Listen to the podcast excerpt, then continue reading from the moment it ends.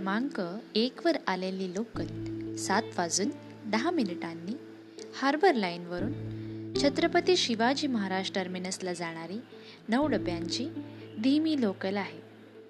Platform क्रमांक एक पर आई हुई लोकल सात बजकर दस मिनट की छत्रपति शिवाजी महाराज टर्मिनस जाने वाली नौ डिब्बों की धीमी लोकल है. The local arrived on platform number one is seven tenths slow local via Harbour Line to Chhatrapati Shivaji Maharaj terminus बहुत दिनों से लोकल से सफ़र नहीं किया है। तो अब तीन महीनों के बाद घर में बैठकर लोकल की याद आ रही है। वापस लोकल से सफ़र करने का मन तो बहुत करता है।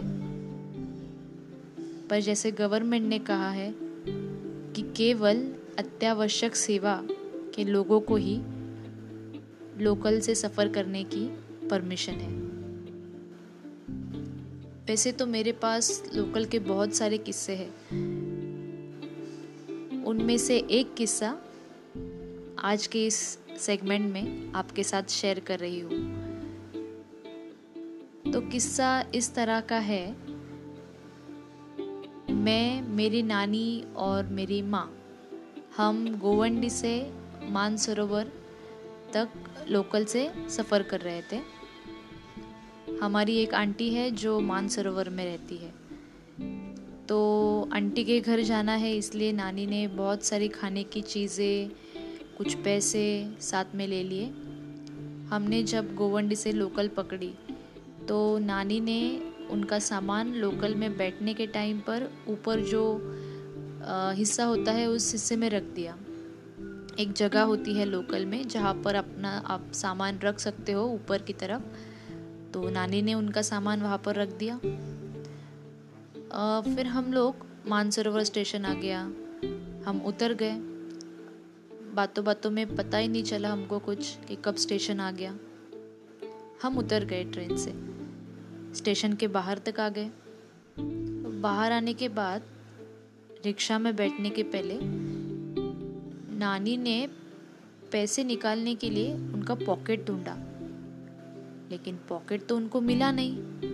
फिर उनको अचानक से याद आ गया कि उन्होंने वो पॉकेट उस बैग में रखा था, जो बैग उन्होंने ट्रेन में बैठने के बाद ऊपर के हिस्से में रख दी थी।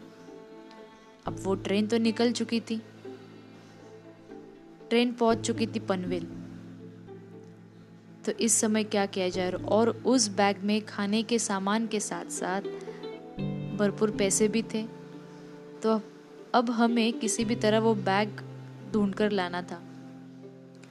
तो मैंने नानी से कहा नानी और माँ से कहा कि आप दोनों यहीं पर रुकिए। मैं जाकर देख के आती हूँ। मैं जैसे ही प्लेटफॉर्म पर भागते हुए पहुँची तो एक ट्रेन आ रही थी सीएसटी की तरफ़ से। वो ट्रेन मैंने पकड़ कर पनवल की तरफ़ पहुँची। मेरे साथ मेरा मोबाइल था तो मैं कंटिन्यूसली उनके साथ मोबाइल पर कांटेक्ट में थी।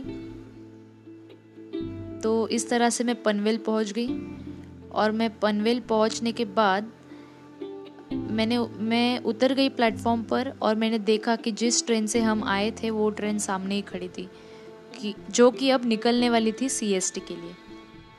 उसमें लोग बैठ चुके थे। अब जब आप मुंबई के लोकल से सफ़र करते हो, उस समय आपका अगर कोई सामान लोकल में छूट जाए तो वो मिलना असंभव होता है। पर हमारा नसीब अच्छा था कि केवल दो स्टेशन का फ़र्क था, मानसरोवर के बाद खांडेश्वर और खांडेश्वर के बाद पनवेल। तो मैं तुरंत जाकर वो ट्रेन पकड़ पाई। तो मैंने फ़ोन पर नानी और माँ से कह दिया था कि अगर वो ट्रेन वापस पनवेल से अगर मानसरोवर आती है तो आपको बैग मिल सकती है तो आप वहीं पे खड़े रहना प्लेटफॉर्म पर। मैं पनवेल गई, मैं पनवेल पहुँच गई, मेरी नानी और माँ मानसरोवर स्टेशन के प्लेटफॉर्म पर खड़े थे। उसी लेडीज़ कोच के यहाँ पे जिसमें से हम उतरे थे। फिर मैंने पनवेल जाकर देखा, वो ट्रेन सामने ही थी। मैंने, वो ट्रेन निकलने ही वाली थी कि मैंने फटाक से जाकर ट्रेन में छलांग लगाई। और छलांग लगाने के बाद सामने देखा तो वो बैग ऊपर ही रखा था। अब इतनी भीड़ होती है, इतने सारे लोग होते हैं, किसी का ध्यान नहीं होता है कि क्या सामान रखा है, उसमें क्या है, किसी ने अचानक से रख दिया होगा, कोई भूल गया होगा, कोई इतना ध्यान नहीं देता है, सब अपने ही दुनिया में व्यस्त होते हैं।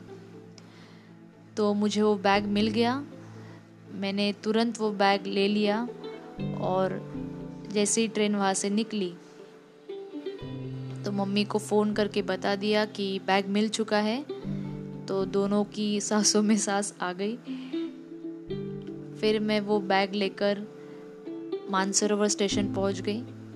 तो ढेर सारा ढेर सारी जो खाने की चीज़ें थी और उसके साथ साथ पैसे, जो हमारे गुम हो चुके थे, वो वापस मुझे मिल गए। और नानी और माँ दोनों भी खुश हो गए थे। तो दोस्तों बड़ी ही आ, क्या बोल सकते हैं इसे? एक रोमांचक कहानी है ये। मुझे अक्सर लोकल से सफ़र करने की आदत है। मैं हर रोज़ सफ़र करती हूँ लोकल से पनवेल से लेके कुरला कुरला से लेके पनवेल या इसके भी आगे मेरा सफ़र रहता है।